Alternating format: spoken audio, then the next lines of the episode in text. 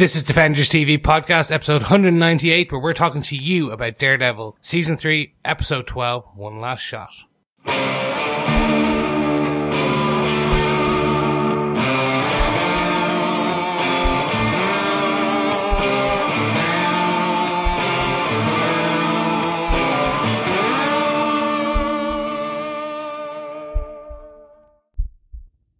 Welcome back, fellow defenders. It is I, one of your hosts, Chris Jones, where we're talking to you about Daredevil season three, episode 12, One Last Shot. It's the penultimate episode. I am joined by the illustrious co-hosts for Defenders TV podcast, the one and only Derek and John. Boys, introduce yourself. Oh, I'm Derek. And hello, fellow defenders. I am John. We are nearly there. We're nearly at the end of season three, and it has been one crazy ride. We have one last episode to go uh, on Daredevil season three. And of course, to listen to all the back catalogue of Daredevil, please head on over, subscribe, leave a review um, over at defenderstvpodcast.com, where you can pick your podcast catcher of choice to listen to the dulcet tones of the three amigos.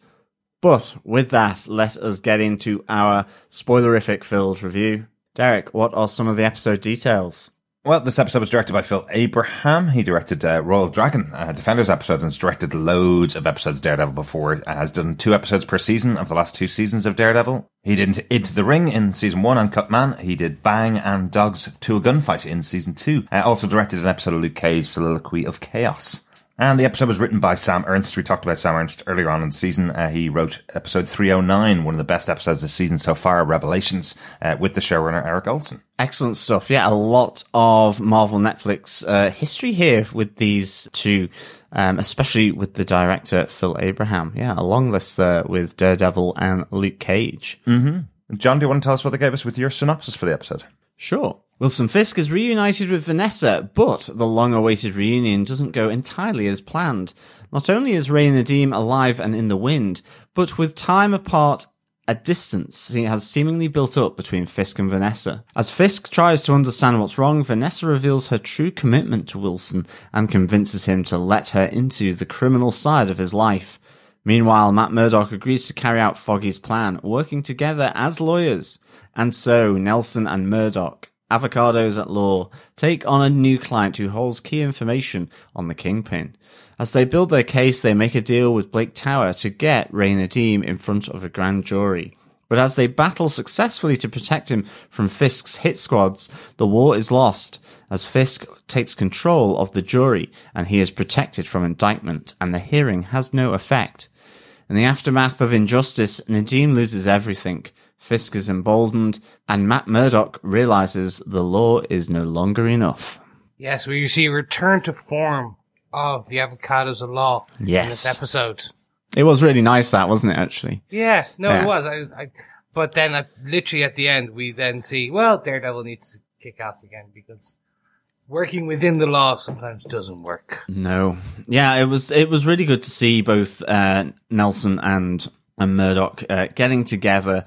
Again, a few more smiles on the face of Matt Murdock, uh, but then ultimately, yes, he realizes that despite giving it one last shot, uh, he really has to try a different route. I presume he's moving back into killing uh, Daredevil or killing Matt Murdock, um, rather than um, sort of lawyer Matt Murdock. Yes. Um, I presume. Yeah. Yeah. Definitely enjoyed seeing Foggy talking about uh, about the gang being back together throughout this episode. Really good fun. I loved that everybody was kind of shushing him so he didn't ruin it all. so it was really good fun. Don't, don't, don't say it again. Don't say, ah, he said, Isn't it great to be working back? Shut up, Foggy. Yeah, said it speaks- too much. Yeah, speaks too soon. But with that, on to case note number one of our top five. Uh, yes, number one, Vanessa returns, and she's a little bit different. She's maybe a little angry, uh, a little distant, despite being closer to uh, Wilson Fisk. She arrives in a helicopter, um, just the way she left, and obviously Fisk uh, seems to just get bad information right at the moment that the love of his life returns to New York.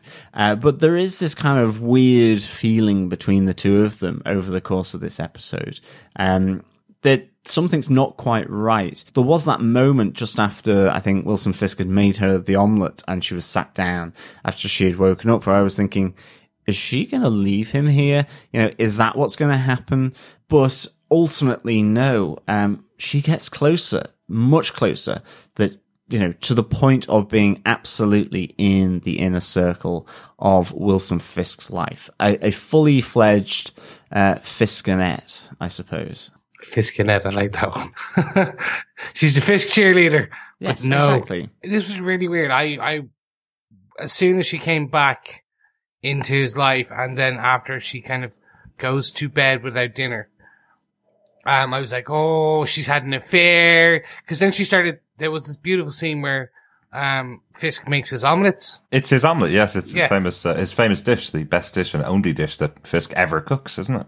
Yeah. He's cooked it right away from season one. In prison, he was cooking it. Yeah. So Um, but she talks about being alone, always alone, just, but surrounded by bodyguards, always alone. Yeah. I was like, oh, she had an affair with one of the bodyguards. He's gonna like snap and go crazy. Um, she'll tell him, and then I was like, oh no, okay, so it wasn't that. Never mind. I was just like, I, I was like, why is she acting so strange? Obviously, we f- find out later why. yeah, I don't know. I was expecting a bit of a kind of craziness, like a, a proper crazy story versus her wanting to join the family. Yeah, I think what we saw back in season one of Daredevil was that she did join uh, Wilson Fisk. She went right to his side before he made the uh, the engagement offer to her of, of a ring. Uh, before she left on the helicopter at the end of season one, she very much joined Wilson Fisk. She was completely on his side. She knew what he was doing and accepted him for that. Um, she talks to him throughout this episode and, and is saying to him, "Let me in. I, I I want to be closer to you. I can't just be some another possession of yours. I can't just sit here." Uh, I love some of the turns of phrase she has with him. We see that Dex has gone out and picked up uh, Rabbit in a Snowstorm, the painting, uh, and brought it back home, and Vanessa's going. Fisk likes to put beautiful things on display, effectively just like her. Um, so we see that she has this resentment for him because she feels like he's been in prison and he put her in her own prison while he wasn't able to be around her, which I can understand the resentment from her. She's very much been alone for the entire time that he's been in prison, waiting for him to get out, and now her life can start again, is the way that she's been told from uh, from Fisk. But he's not willing to let her back into the world that he operates in, uh, which is it's just an interesting kind of dynamic between the two of them. Yeah, I think that moment where she talks about being in Spain and she's walking around, uh, you know, the town that she's in. Uh, there's this huge crowd, but that she feels ultimately very alone. And, and as you say, that they're both in their own types of prison. Uh, and that Vanessa really, to break out of this prison, needs to be let in fully to Wilson Fisk's life. That, you know, she is seeing these men come in to have these quiet words with Wilson Fisk. She sees the blood on the uh, rabbit in a snowstorm that Dex has recovered from uh, Mrs. Falb, who, uh, you know, at force, taken at force, she spots the kind of the the splatter of blood around the frame. Um, but ultimately, you know, she wants to enter into his world. She doesn't want to just simply um, admire it from afar. She's, and I, I like how she references back to you know their moments in season one, as you say, um, that this feels right to me. The fact that she stood by him and was willing to get whisked away at the end of season one by helicopter. She was a part of his life, or so she thought. But then there's this kind of disconnect when she gets back and the sense of loneliness and separation. And it's, it's really nice then that, you know, you see, um, Wilson Fisk fully embracing her into his little command center with Felix Manning, uh, Mrs. Shelby looking petrified as usual. Um, so really, really nice, I thought. I, I kind of liked, you know, where he puts his hand, I think on her shoulder or maybe on the back of the chair, uh, and he's kind of, he looks on with pride as she kind of suggests an alternative strategy that they need to employ against Ray Nadeem here. So, um, yeah, interesting stuff, I thought. It, it, for me, it was just crazy. I wasn't expecting the end product there of her sitting in that chair and her suggesting the death of Nadeem um, versus the compassionate, more, well, we'll use him later on type of. Yeah, I think this, I think this, it's the two different approaches, really, isn't it? Uh, with Kingpin, it's more of a punishment. He's looking to really punish Nadeem and hang him out to dry uh, for his betrayal. It's almost as a you know as a as a sign and a warning post for the rest of the FBI not to flip on on Fisk. Um, whereas Vanessa is willing to kill him and take him out completely. Um, another thing I love, I know you slightly mentioned it, John, earlier on, just this kind of beat that is used throughout this episode of Wilson Fisk getting bad information from people as he's trying to enjoy this moment. This is the moment he's been waiting for since he got out of prison was getting his life back in order so that he can get Vanessa back into the country and back into his arms. And just as he's standing waiting for the helicopter to land, a guy comes up and taps him on the shoulder and goes, uh, sir, um, I need to tell you some bad information. And Fisk is like, not right now. he goes, uh, Nadeem got away and you can see the anger is rising in him, but he pushes it away and gets Vanessa back to the apartment. And when he gets her back to his, back to his, his penthouse apartment, Dex is standing outside waiting to tell him more bad news. And we also have Felix coming to, to him while he's trying to enjoy his first day with Vanessa. And Felix is coming to tell him some more bad news about Yeah. Dex getting away. I just like these moments where Fisk is trying to run his organization and trying to keep it away from, uh, from Vanessa, but people keep interrupting him to tell him this bad news while she's around. So really, the chance to have her involved in the organization will actually help him out quite a lot because he doesn't have to push everybody away all the time. So. Yeah, I mean, I think moving on to case note uh, two here, uh, because part of that bad news is that he cannot find Ray Nadeem. Uh, you know, we have Nadeem in hiding here um, as they bring Ray to Mahoney's grandmother house initially to protect him and to take him off the streets, take him off the grid that um, Wilson Fisk uh, has around New York, and then ultimately um, back together at Fogwell's gym where they're going to uh, interview Ray Nadeem um, to find out all the information that he knows about Wilson Fisk and how he has infiltrated uh, the FBI. It was great seeing Mahoney's mother, I think, um, and the house there, and her getting involved. Uh, certainly, really putting her uh, neck out for uh, her son, Detective Mahoney, and, of course for uh, the avocados at law.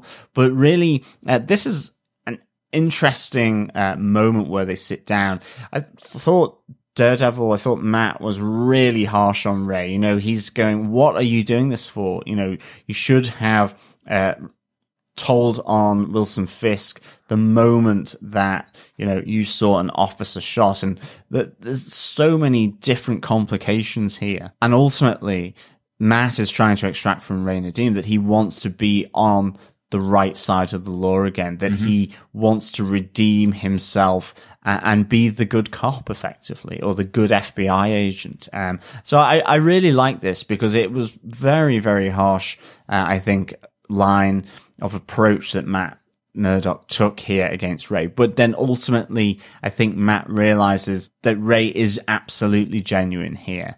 Um, so I, I thought this was really nice, actually. Yeah, so I didn't agree with Matt's method. I really didn't. You can see what he was trying to do very much so. Like he was trying to push Nadeem into um understanding why he was doing this and push him to be more malleable to the overall offer of doing it. Cause you could still see him, he was still a bit torn of like, he didn't know why he, he was gonna turn, but he didn't know why. It was only for the the wife and kids. Um, but then this kind of it goes beyond that. I think what we saw in the last couple of episodes was that Matt was saying to Foggy he'll follow Foggy's point of view and join up with Karen and Foggy and meet with them in the middle and go back to working together and won't question their methods. But that doesn't mean he won't question Ray. Yeah. That doesn't mean he's not going to decide whether to go with their approach by forcing Ray down this path.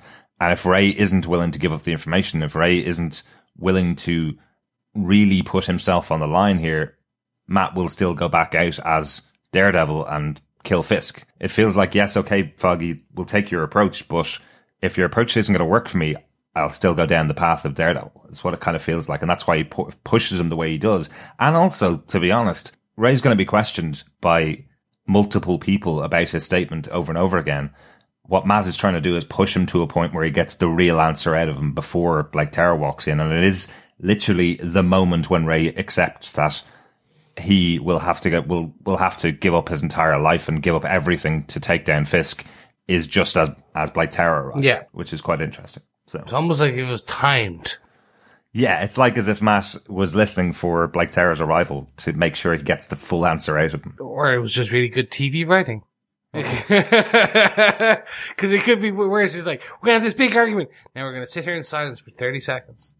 Oh no, okay, actually no, they haven't got out of the car. Oh no, Blake forgot his, his wallet, so he's gone back to the car now. So just, just wait, wait. So just sitting in silence for like two minutes.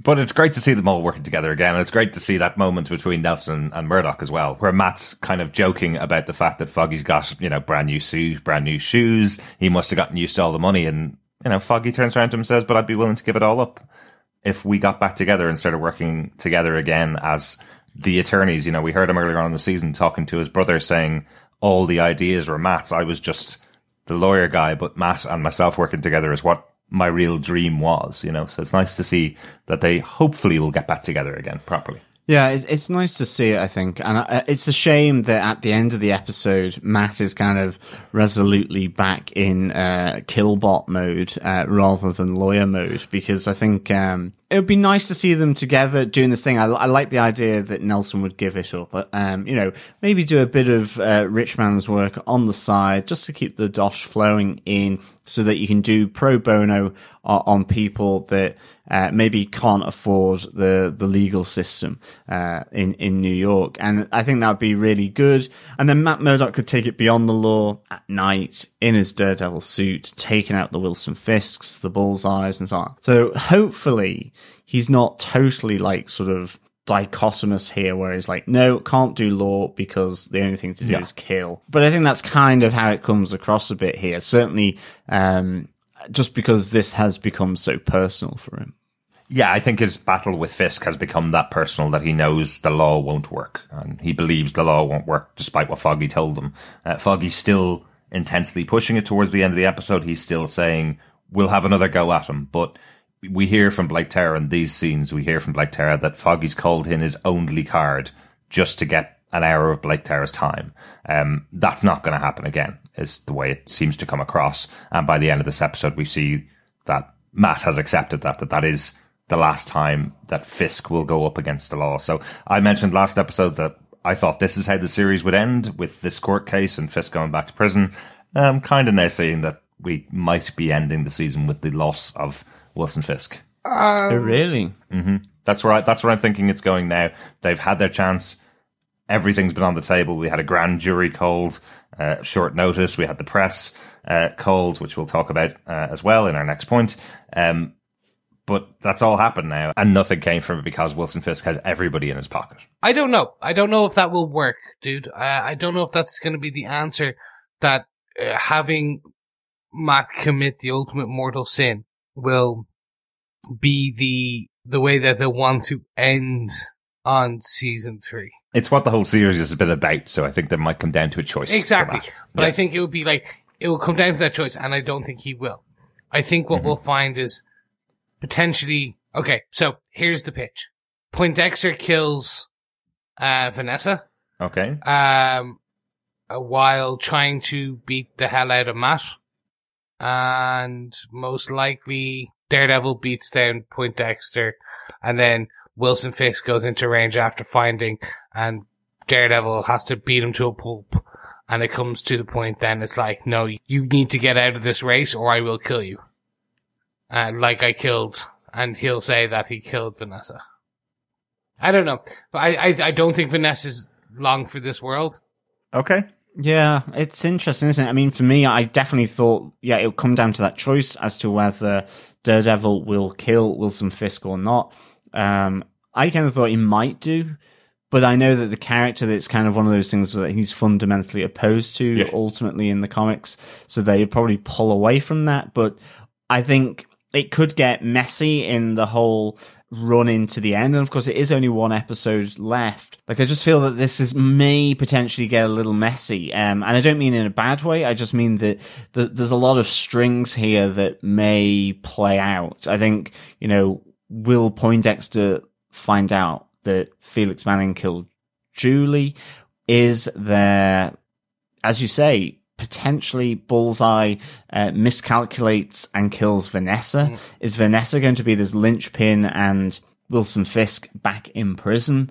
However unlikely that feels at the moment, but yeah, there's certainly a lot of um, uh, pieces on the chessboard still really mm. here, and I'm not entirely sure uh, whether they're doing a knight move, a bishop move, or some kind of random queen move uh, here. I, I, think that the move is going to be that the, the chessboard is flipped off the table. yeah. yeah. And I, and I feel that this is down to Ray as well. I think, you know, I know you guys feel that there's another move to happen for Dex here, but I think Vanessa has sent him to kill Ray, and I think Ray had a plan. We'll probably follow up that on a later point because let's get into our case note number three, the Parkway shootout.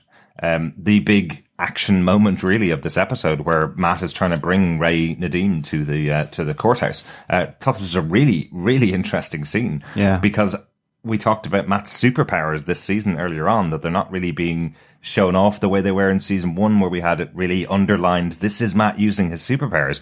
But wow, this episode really does show off how good Matt is with his abilities. Um, yeah, this Parkway shootout was excellent.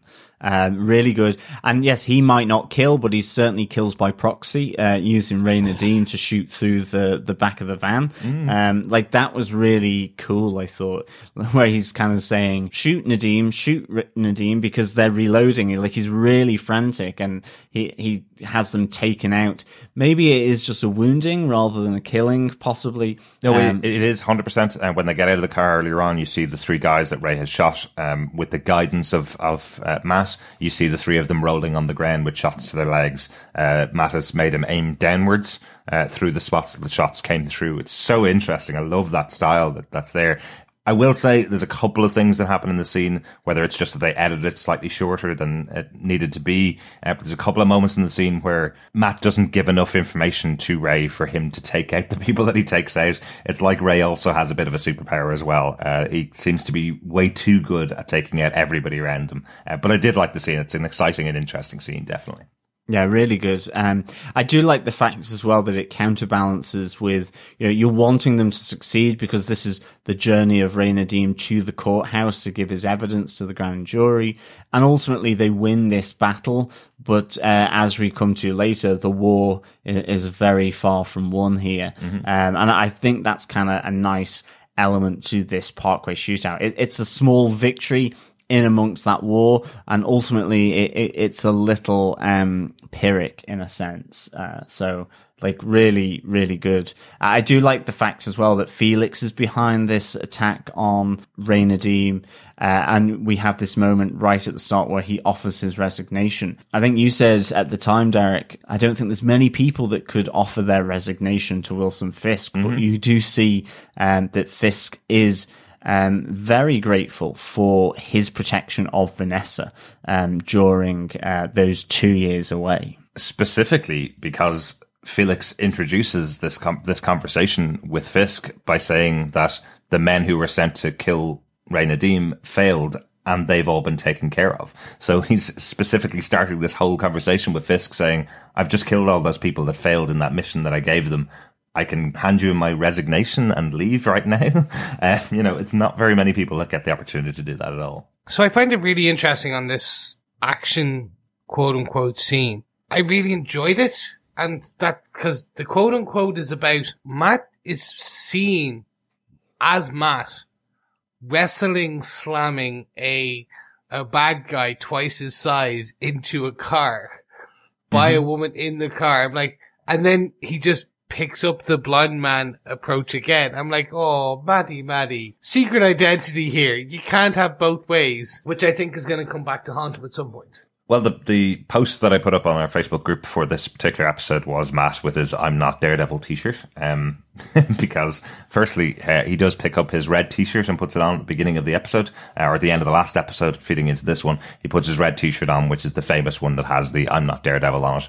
Um, there is definitely that moment where the woman is in the car changing the radio channel or listening yeah. to the radio as a person slams into the front of her car, smashing the glass, and she does look out the window, seeing uh, this blind guy pick up his cane and uh, and walking on. Yeah, so I don't know whether it's completely busting who he is, but certainly it's showing that this guy is not your average, uh, your average blind guy who doesn't know what's going on. Definitely. Yeah. He's almost like a man who used echolocation to uh, know where everything is. And if he was going to become a superhero, what would you call him? Batman?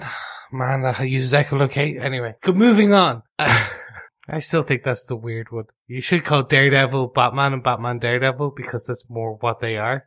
But anyway. Maybe. Maybe, but I, I do like how the scene ends with them getting into the cab. I like that Matt is standing at the back of the cab and goes, Oh no, it's not a cab. And the reason for that is because the last time he got a cab in New York, he ended up at the bottom of the Hudson. So understandable why he doesn't want to get into a cab. Yeah. And the gag with Ray Nadeem saying, but I'll drive is also Yeah, hilarious exactly. after everything they've gone through. Ray still is kind of going, yeah, but you still can't drive the cab, you know? it was fun. It was just a bit strange. I don't know, like I, I they showed off his powers quite well. Um, in terms of the point here, point here, wait, go, it's, wait, there's two guys coming, etc.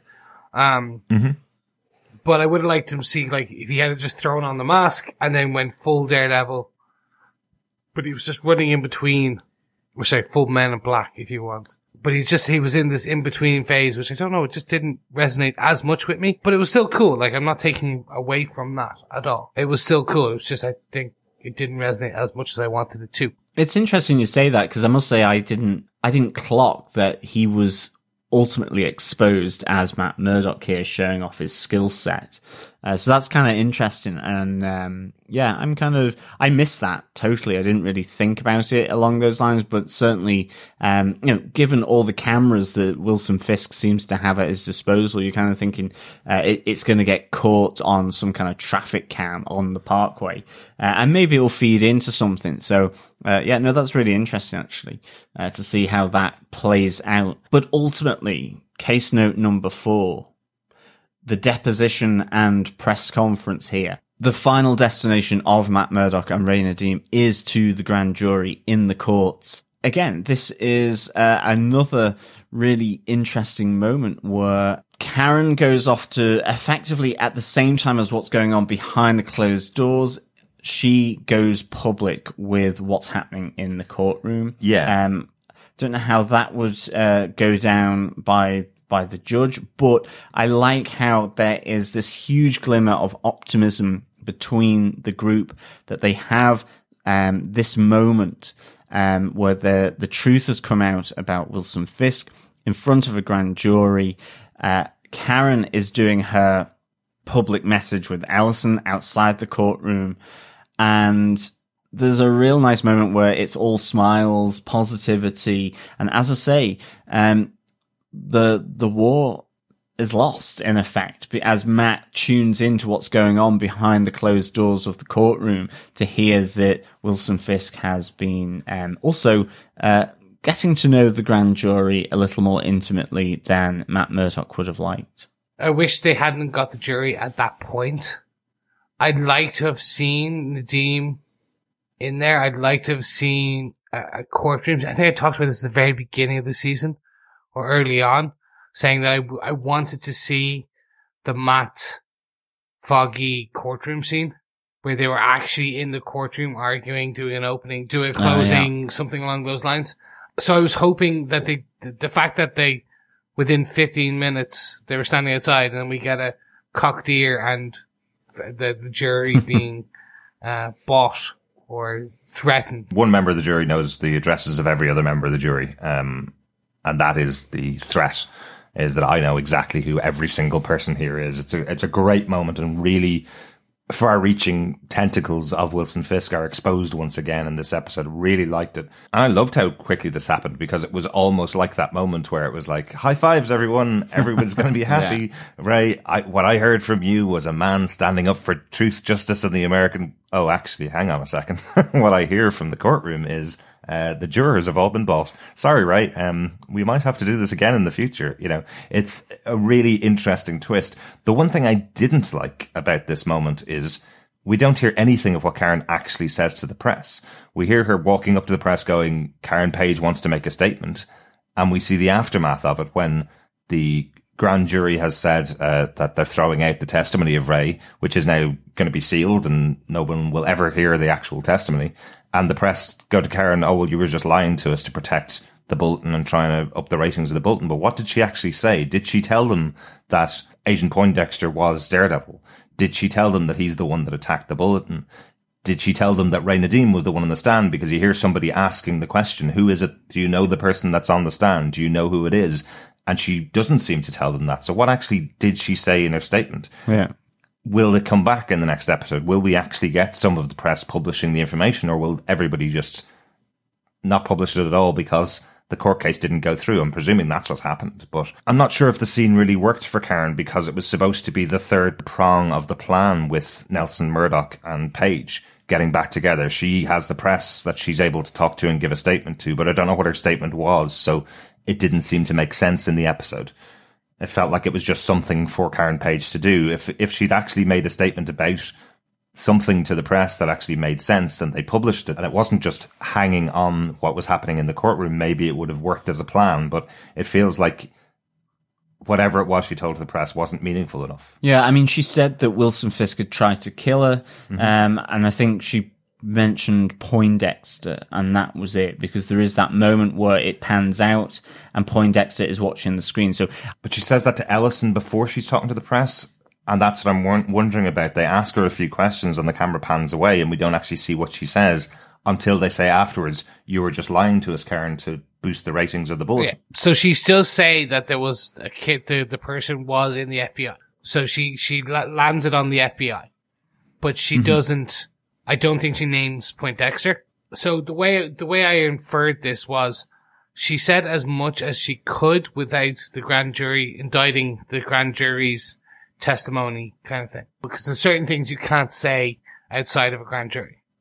Of course. Um, yeah. so she kind of said enough and then was like, okay, but when they release the transcripts and parts of the jan- grand jury, you'll get all the rest of the information. yeah, and I mean, th- I think as well, there's a really good point made by Blake Tower, um, earlier in the episode that, you know, Nadeem's lawyers in Nelson and Murdock have huge conflicts of interest here, um, in, in relation to Wilson Fisk and, uh, with, with other things to, to do with this. Do you really want them as your lawyer? So again, I mean, there is also a, um, that point of whether they're the right lawyers to have taken this. They are in Ray Nadeem's eyes and they are in their eyes because they don't necessarily trust anyone else to take it and follow it through. However, um, you know, that could be, um, one of those things that undermines their case. And again, similarly with uh, Karen Page doing this public thing, she has to be very careful about what she says. And it seems as though then the other press people are looking on it really skeptically now that it's been thrown out because they don't know the jury has been threatened in, in, in this way. So for them now, there's multiple pieces making it appear as though the bulletin is out satisfying itself, self-promoting, and that Nelson and Murdock then have really not being able to persuade the jury um, to to indict Wilson Fisk. So it, it leaves them in a really precarious position here, and I, I do like the fact that um, Ray Nadeem sort of wriggles loose from the custody, from the safety of uh, Murdock and Nelson. Um, you know, Matt Murdock is massively annoyed uh, and heads off, but ultimately Nadeem heads back then to his home after this. Not before knocking out Foggy Nelson Well, as that's well. true. You know, he gives him a punch across the face and knocks him out. Like that's pretty, uh, pretty harsh for poor old Foggy. What a way to repay your lawyer.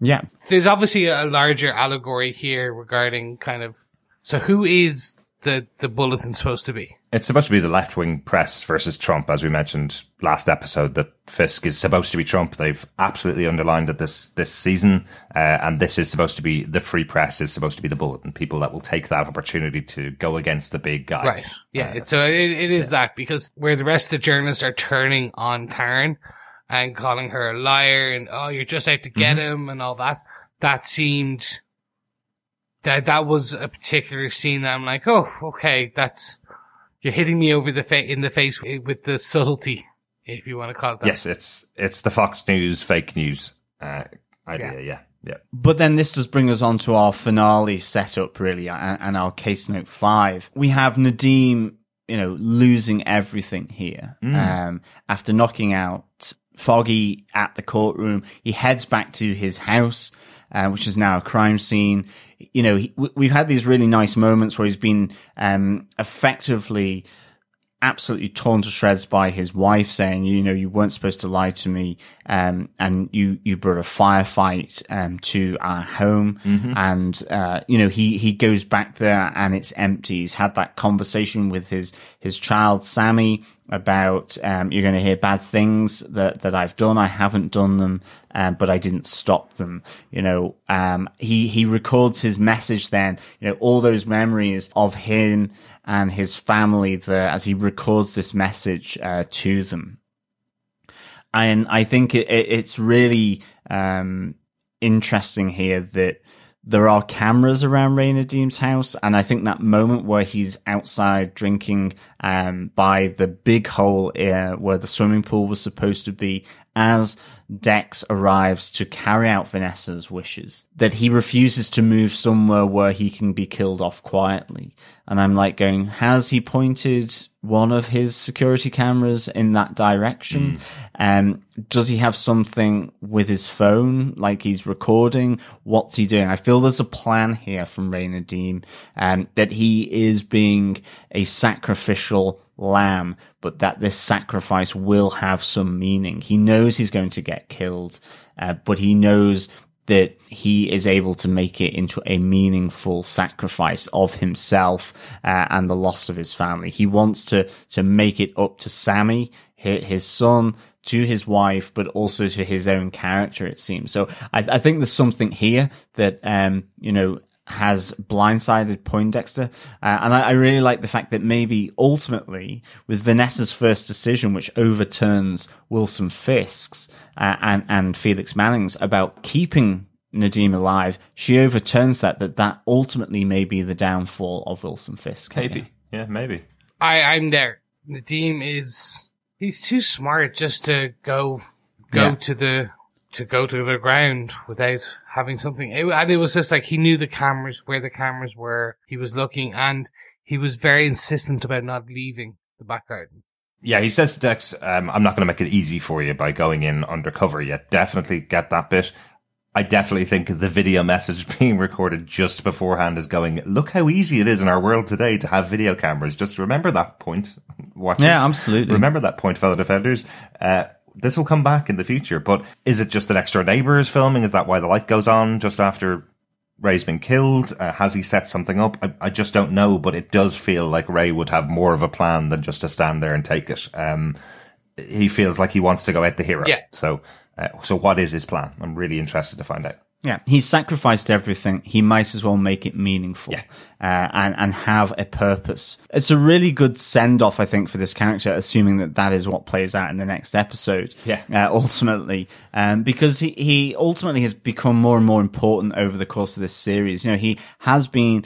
Uh, to some extent, that plot device at, at, at the start, um, but ultimately has been interwoven really nicely into the fabric of um, this series. Uh, and I- I've I've really enjoyed his role in the different relationships between both him and Poindexter, but the FBI and Wilson Fisk, um, all these different mashups um, and different scenarios that Ray Nadeem finds himself in, even with his superior, Special Agent Hattley, uh, as they kill Agent Wynn. Um, it's just a real great character for driving how Wilson Fisk is so dodge and where his influence lies Yeah. and, and how that affects different relationships. So uh, I think this is um, an honorable send off for Special Agent Ray Nadeem. It's sad to see him gone. Yeah, he's interacted Definitely. with every single character throughout the show. We even hear when Blake Tower comes in and is introduced to him, he goes, "I know him." You know, everybody knows this character. He's this. He's kind of the central character outside of Daredevil in the show. He's been in every episode and has had interactions with every other character. So sad that he's gone, but I'm hopeful that the sacrifice is meaningful in the last episode. Definitely. Yeah, I'm interested to see where this goes. Like I said earlier in this episode, I kind of have an idea where this is going to go in terms of the very end, i.e., Vanessa dying, Poindexter being the cause. But my vision is cloudy, if you will. Yeah, as, as I mentioned earlier on, Chris, I'm not sure at all about Dex being involved in Vanessa's death, that whole idea seems kind of out the window to me, to be honest. I think what they're setting up in this finale for, for it is that Vanessa is the one in the chair controlling everything. If Wilson goes back to prison, Vanessa's right there. She's still in control and still in the background. Um, they've sent Dex off to kill Ray. If he's got video footage of Dex, well, then Dex goes down. Dex goes to prison Yeah. as well, uh, or is killed uh, by the FBI. I don't think his story is going to be. I don't think we have enough in the in one last episode for him to build up a beef against Vanessa and kill her. I don't think there's enough time left in this in this season of the show. To be honest, I kind of feel like this is the last big move from Dex, and he'll be either killed or be in prison by the end of episode thirteen. Or I think for me that he will be Vanessa's right hand man because I, I feel as though that moment where he says, "I'm the new James Wesley," if you will, um, and he goes to get the painting and he has that conversation with her. It feels as though um, he's making a connection there. Um, he knows it's the way to uh, Wilson Fisk's heart, his big pounding omelette ridden heart. And, you know, there is that moment where he kind of maybe feels slightly shunned by Wilson Fisk. Wilson Fisk is really just telling him, like, just calm down. You're not doing anything. You know, I've put too much on you. Um, and that's kind of why you may, may have failed in killing Karen, Daredevil, and, and so on. So I, I just wonder if it is that Wilson Fisk goes to prison and Dex is the right hand man for Vanessa who takes up the mantle. Uh, but ultimately it will be Vanessa's fault for reversing the decision of Wilson Fisk to actually just frame uh, Nadeem for uh, the murder of Agent Wynn and to have the FBI go against him and just actually to soul destroy him, to crush him um, mentally, professionally, um, and just emotionally. That is probably where he should have been as opposed to murdered because who knows what he has managed to capture from that meeting. If anything, it's a theory. Let's see how it plays. And I feel like the choice of Vanessa to send Dex to kill Ray without the Daredevil costume is the whole plan. It is send his ex partner to go and shoot him in his back garden, and he will be the one that will take the fall for Yeah, the death of that's true yeah, well. Doom, you know. Uh, remember that conversation between Vanessa and Wilson Fisk, where Vanessa goes, "He called himself the new James Wesley." Yes. Wilson Fisk went, "He's not anything like the new James Wesley. He's just a tool that's useful." Yeah, I I like that as well. Okay, so uh, we can't have both ways, but I, I like both of them. Um, so we'll see how it goes. Yeah, no, I, I like that. That you know, he how dare he call himself James Wesley? He was my only friend that I let close to, uh, um, and he is not there yet. And that this ultimately um, provides uh, a route for them to get rid of Poindexter, where the blame is on Nadeem for doing what he does rather than on them. Okay, yeah. And remember the fact that Dex brought back Rabbit in a Snowstorm after clearly killing the one person that Wilson Fisk has been merciful to possibly in his life. Probably didn't sit very well with Wilson Fisk either. So possibly they're setting him up to for the fall, I suppose. Yeah, Yeah. No, I, I can see that. Um, but Dex is being stupid. Why, like, leave blood evidence on a, on a white frame on a white painting, and you did the stain of blood? I was like, ah, come on. I don't know whether stupid's the right word, Chris. I think you mentioned it last episode uh, about this pressing stress that's been on Dex as things start to go out of control for him.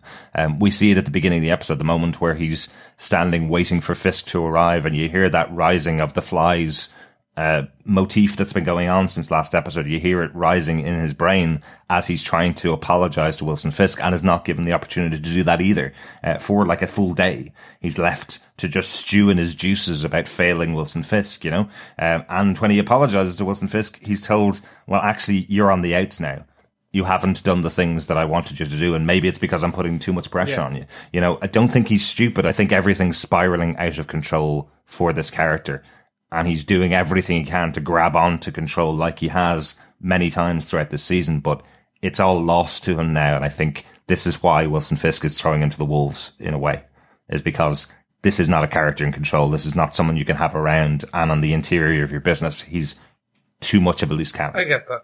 Yeah. Yeah. And speaking of loose cannons, um, we do have Matt leaving the trio of Karen, Foggy, and Matt Murdock, and he is done with the law. What's he going to do? Turn and take down Fisk, kill him, maim him, brutalize him. You know, what's happening here? In a sense, from that trio, he's become that loose cannon as well. Uh, I, I do love the, the fact that we see Nelson and uh, Karen kind of just sitting there almost helpless, you know, that their friend has gone off again and it, it hasn't worked the way uh, Foggy thought it might do. Uh, and ultimately, have they lost him again? Uh, and that's their overriding kind of feeling and the look of sadness on their face. I, I think it's just really well done. Yeah, I t- totally agree. I think there's some uh, really interesting moments throughout this episode. We hear that conversation with Ray, where Ray's going, you know, you walk that line between dark and dark and light all the time. I stepped off into the dark side for a week, and my entire life fell apart. How do you keep your friends close? How did they stay with you? And Matt goes, it's not me. I do nothing to keep them close. They stick by me. They're the ones that choose to be right beside me. And what we have is Matt has made the choice to stick by them until it all doesn't work out. And they've lost their opportunity with Matt in a way. He may come back to them at the end of the season, as I said earlier on, when this whole thing with Wilson Fisk is done, he may come back and, and join back up with them again. But he went with them. He did everything they wanted to do. He took their plan. He didn't say anything about Karen going to the press. He took Foggy up on his offer to bring in a grand jury and, and put Ray in front of them. He did all of that. Didn't use this as cover for Daredevil to go and take down Fisk, you know, but none of it worked out. It's all failed now. Yeah. So Matt's going to put back on that mask again and, and go after Fisk, I believe. Anyway. I think, yeah, I think so. I think so too, gentlemen. Very interesting to see that we're going into the 13th episode of this season and there's so much to be closed off. So much. Mm-hmm. Like even when we had, if we say Luke Cage, by the end of episode 12, we kind of knew where everything was and everything was going to stand. We got some nice twists at the end of the episode. But this one is a lot bigger. Everything's still up for grabs in this episode. It feels like all their plans have failed. Yes. Yes, by the end of this episode. Yeah. Um, I think the only plan really is how does Matt take down Fisk? And we know from a previous episode he can't get back into that hotel because they know how to block him from getting in this time. So they've they've upped security. So how does he get back at getting Fisk? So it'll be really interesting to see how they how they deal with that in the next episode. Okay. That seems to be the end of our top five points. Chris, do you have any notes on the episode? I do. Um, there was a beautiful Easter egg, and it's the epitome of an Easter egg in this episode. Uh, in Fogwell's gym, behind Karen and behind Matt at one point, you see a red poster, um, which says Morales versus Parker. Nice. Uh, so this is a Spider-Man's reference for all of our non-Spider-Man fans. Uh, Miles Morales is the new Spider-Man, or one of them, and Peter Parker is obviously Peter Parker. It was a nice nod Easter egg to, which like potentially could be, you say, into the into the Spider-Verse, uh, an animated film, which hopefully you've all checked out the trailers for. But I think this is more of a nice nod. Yeah, this is uh this is a good spot actually, Chris. You are on fine Easter egg form as we move into the Christmas season. I do like my Easter eggs at Christmas. Discounted chocolate. uh, any? Do you guys have any Easter eggs for this episode? Any notes? No, not for me. no other notes for me? Okay, so with that, that's all of our notes for this episode. So to finish this episode off, Derek, do you defend this episode of Daredevil season three, episode twelve? One last shot. I definitely defend this episode. I think this is a great penultimate episode because it leaves you at a point where you don't know what's going to happen. Um, that's always good. And we had the opportunity to see Nelson and Murdock back together again. We had the opportunity to see Karen working with the press and doing her thing. Really good to see that. Really sad loss that we've seen uh, Ray Nadeem gone. Uh, I really enjoyed his character this season and loved his arc. I'm hoping it's going to pay off in the final episode. But yeah, absolutely enjoyed this episode of uh, of Daredevil. Chris, do you defend this episode of Daredevil, season three, episode twelve, one last shot? I do defend this episode. As I said, there was a few things that potentially I was just like, I just don't get it. Why this choice? Um, but again, these usually, when we have these types of episodes, I'm usually at a point where at the end of the next episode, I'm like, oh, okay, now I get why you did it this way or this way. It's setting up a lot for, for episode 13, um, which is always a good sign. Um, I just hope we don't get left on a cliffhanger again. Like knowing Matt is dead. It's all he's dead, but he's actually alive. Oh no. uh, I don't want that. I want, a, I want resolution in this season. Um, especially with the fate of Daredevil season four, um, up in the air. Um, so I don't want a to be continued. Um, so let's see where we get. We have one hour left with these characters and I wouldn't want to get into it very quickly. So that's all mm-hmm. I have to say. Yes, I defend this episode. John, do you defend Daredevil season three, episode 12? One last shot. Yes, I do defend uh, the penultimate episode of Daredevil. I give it four swimming pool floaters out of five. um, yeah, uh, I really did enjoy this. Um, that took me a minute. That's about Ray Nadeem. It, it is, yeah. Unfortunately, it didn't float because there was no water, right. and actually, the swimming pool wasn't um, finished. But certainly, yes, uh, if it had been, and if his construction schedule had run on time, mm-hmm. and um, you know, it would have been better if he'd been floating on a nice big lilo with a cocktail with his family jumping sure. in as well. But unfortunately, um, in that sense, he would have been just face down and dead. Yes. But I do defend this episode. Uh, I, I really like seeing Vanessa back. I, I like that it, it kind of stayed a little suspect for a while between her and, and Wilson Fisk. Mm-hmm. Uh, I also was very much on edge all the way through this, expecting um, a Poindexter move, especially when Ray Dean was back at his home. I was just expecting to hear like this little uh, smash of glass as, I, I, don't know, a marble came through the window and hit him square in the head and he died. I, I wasn't expecting it to be um, so face to face actually between Poindexter and Nadeem uh, in the back garden. Uh, I, I like then that that all came from Vanessa. And again, just to see what happens here, um, you know, is it to take down Poindexter, put that uh, blame on him, or what is going to happen now that Matt has left the trio, the happy trio that was so um, happy, smiley, positive in the courtroom until they realized that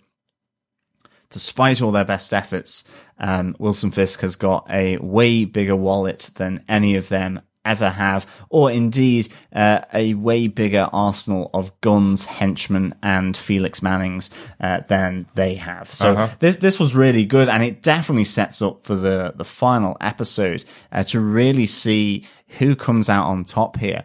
I think I agree. I mean, whilst I definitely want there to be um, a a, follow up uh, as such, uh, I really hope there's some kind of happy resolution for Matt Murdock because I've enjoyed seeing happy Matt back on screen.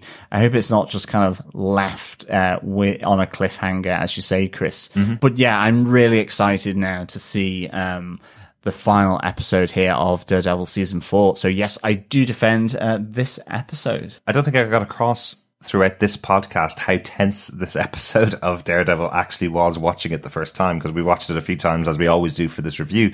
Um, every single time that Ray Nadeem was standing outdoors, I was thinking there was a bullet going to be coming for him. Um, there was a moment where he's just standing outside Mahoney's house, just chatting away to Matt and, and Foggy, and I was expecting bullet coming across the road. Absolutely. He's in the courthouse talking to Matt and Foggy after doing his testimony, and you're and you're going, why are you standing in front of a window?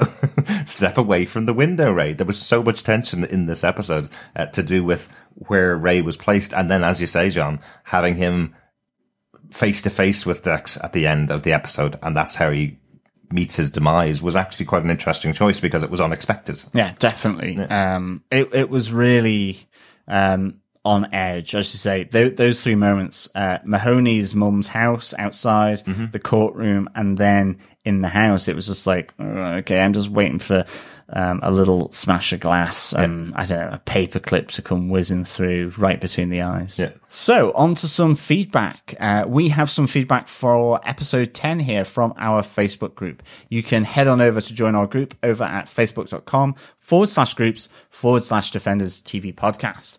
Mike Brown says, I know that Lee Tergesen who plays Karen's dad, pops up almost constantly in these little roles, but he always will be Tobias Beecher from Oz to me. Yes, Oz, what a great show. Mm. If slightly disturbing and violent, but a fantastic show. Uh, if you haven't seen Oz and you have a strong constitution, uh, I would definitely recommend it to you.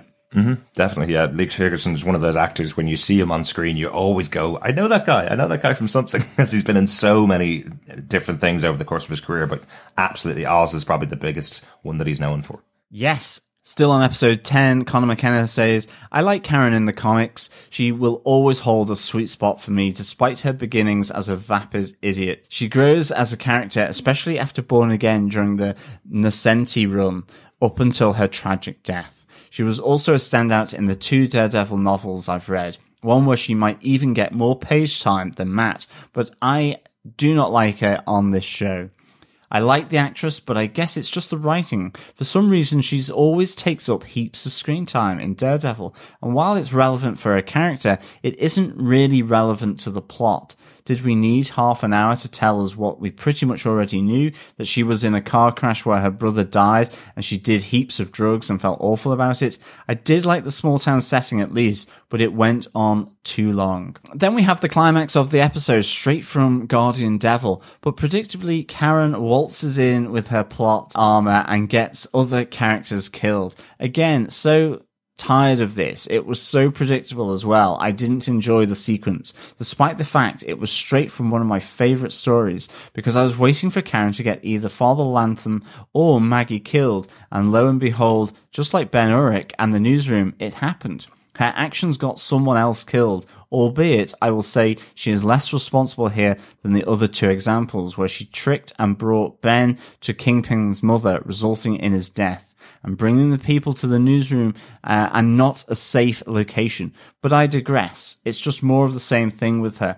I am tired of her scenes. She is just the same in every damn season, and she takes up so much screen time. Maybe she could have sacrificed herself for Maggie, redeeming her for all the death she causes, especially redeeming her in her mind, as this route will sure just make her hate herself even more. In this episode, I never felt suspense for Karen because she just seemed immune to death. Here's where I rustle feathers. I've read a lot of articles and apparently you are not allowed to kill her or it would be sexist and doing the women in fridge trope. I have many more thoughts on this, but I'm going to steer away from them until I finally burst on my own podcast and it comes pouring out in a flood of madness, but hopefully that day is far away. Bring in Black Widow or Heather or anyone, even Gloria next season. Hopefully there is one Damn you, Netflix. Anyway, sorry for the long email. I'm still listening to the Iron Fist coverage. Uh, episode six I'm on because I'm so far behind. But in light of that cancellation, I might skip to the Daredevil coverage since I'm still miserable about it. Thank you, Connor, for uh, the feedback. Um, yeah, it, it's um, certainly a point of view to be had, and I think um, I wouldn't get too down on um, on Karen. Uh, at the end of the day, I don't think she hogs the screen time. Um, I think half an hour out of three seasons is not really hogging screen time from mm-hmm. the, the main protagonist. And I certainly think that both her and uh, Foggy uh, in season two were very much sidelined for um, the Punisher, Elektra and uh, Matt Murdock, they really did have uh, bit parts. At the end of the day, this is just simply a different way of um, using and writing this character. It's just that in this world, she survives those elements and, and, those scenarios that she has not survived in the comics. But that's not mean that you have to fully and faithfully um, transcribe the comic books to so um, the, the TV. Yeah. Um, certainly, they are drawing inspiration from there, and I, I think um, that's what all the Marvel Netflix will do. They will draw on this inspiration, but they aren't necessarily bound to what uh, Frank Miller, what Kevin Smith and any of the earlier writers uh, have done with Karen Page. I, I, I think um, stories have to move forward. They have to change up. Yes, they are doffing the cap and they are referencing and they are paying maybe some homage to um, those seminal moments in the the history of Daredevil as a character. But if you repeat the same story again and again, these characters then do not develop. They become stale. Um, and, and, I think, um, this is, uh, nice. I really enjoyed finally seeing Karen's story on the screen. Yeah. And, um, maybe I'm less invested in, in the comics whilst I have read Frank Miller's, whilst I've read Kevin Smith's personally, I don't feel that we should be beholden to them. So I, I do disagree with um, some of the elements that you've said here for sure. And I, I think it's great that we've seen Karen and I think Foggy get more time here with Matt Murdock to develop that trio uh, and that relationship between these three. I think it has been uh, really, really good to see. And ultimately, I am glad that they didn't kill her off. So, you know, thanks very much for the um, feedback, but certainly um, it, it's one that I don't always uh, agree with. Thanks so much for sending the feedback in, Connor. To be honest with you, we know that there is a lot of dislike of the character of Karen out there. I'm a fan of the character, I really am. And to be honest with you, the fact that they've gotten to this stage where they've put this moment on screen, the moment directly from the comic books where she dies, and she isn't the one that dies, is brilliant to me because right the way from season one, the discussion that's always gone on is, I can't wait till she turns into a drug addict and dies. Well, you know, that's, that's terrible for a character that everybody thinks that's all that's going to happen is she's going to turn into a drug addict and die because that was two stories, effectively. The two biggest stories for Daredevil, possibly, but it's only two big, two stories. Um, I'm so glad to know that we're hopefully going to get another season of Daredevil with this character of Karen Page and nobody knows where she's going to go, what her next move is going to be, because that means it makes her a more interesting character. Delighted that, that you've sent in this feedback because again, not many people put it into words as well as you have. So I'm always interested in hearing somebody else's opinion about the characters and the show uh, that's out there. So thanks so much for sending that in. Yeah, thanks, Connor. Yeah, thank you, Connor. And look, we can all agree to disagree sometimes and still appreciate the, the viewpoints of the other person. Uh, and that is a mature comic book audience and friends, and that's what our fellow defenders are. So, uh, yeah, I don't agree, but thank you for sending in the feedback. So moving on to episode 12 and feedback for that episode, uh, over on Facebook, Brianna McGill says, I really like seeing Matt back in the fold. Uh, but I also like seeing that he's still not 100% okay. Like he's still full on rage mode yelling at people. And at the end, he just pieces out to do things his way. Yes, he does, Brianna. Um, and that's what's going to be the interesting bit. Um, I really like, as I said, you've heard already this episode, we liked seeing Matt back, uh, in the fold. But yeah, he's going full Men in Black now. I love that, Brianna. What a great way to describe just piecing out and going off in his own way. Excellent. Thanks, Brianna. Um, Doug Green sent us an email a couple of weeks ago about uh, episode 12 just to say, was I the only one that was disappointed when Foggy said Nelson Murdock attorneys at law, that he didn't say avocados at law? You are definitely not the only one, Doug. As you probably heard earlier on, John even included that in his uh, in his opening statement uh, or opening argument. Yes, yes. My opening statement to the jury. They are avocados at law, none of this attorneys at law. Yes, I know I normally call it your synopsis, but we should have called it opening statements from the beginning. We really should have, actually. Yeah, yeah. well, it's never too late to change.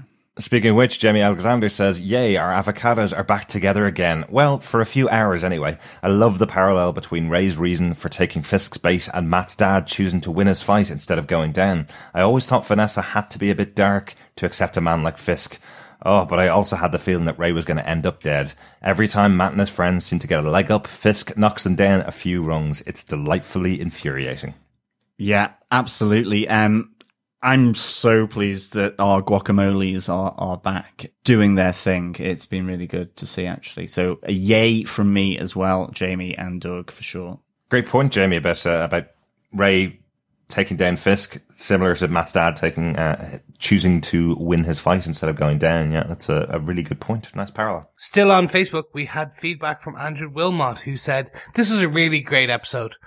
R.I.P. Nadeem. He's a great character, and Jay Ali plays him so well.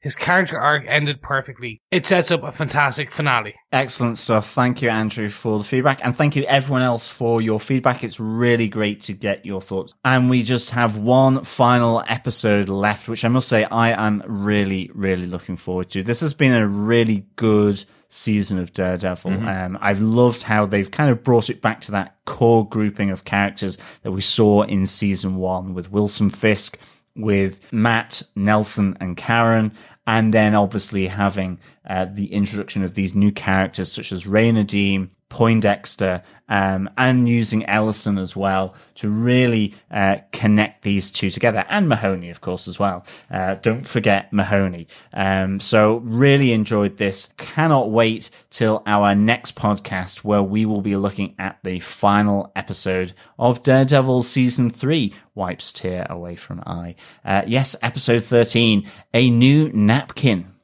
That's not a spelling mistake. a new napkin is the name of the final episode of uh, of Daredevil season three. Interesting to find out what the heck that means. Yeah, or as we like to say here in Europe, um, a new serviette. And on that note, ladies and gentlemen, fellow defenders, I think it is about time we leave because, yeah, that serviette joke was just, oh, oof. Just the worst, uh, absolutely. Pretty It was that's just- It was really bad. Yeah. We'll be back very soon, fellow defenders. Thank you so much, as always. Thanks so much for joining us, fellow defenders. Talk to you next time. Yeah, as always, fellow defenders, thank you so much for joining us. Uh, it's great speaking with you, uh, and we'll speak with you again next time. Bye.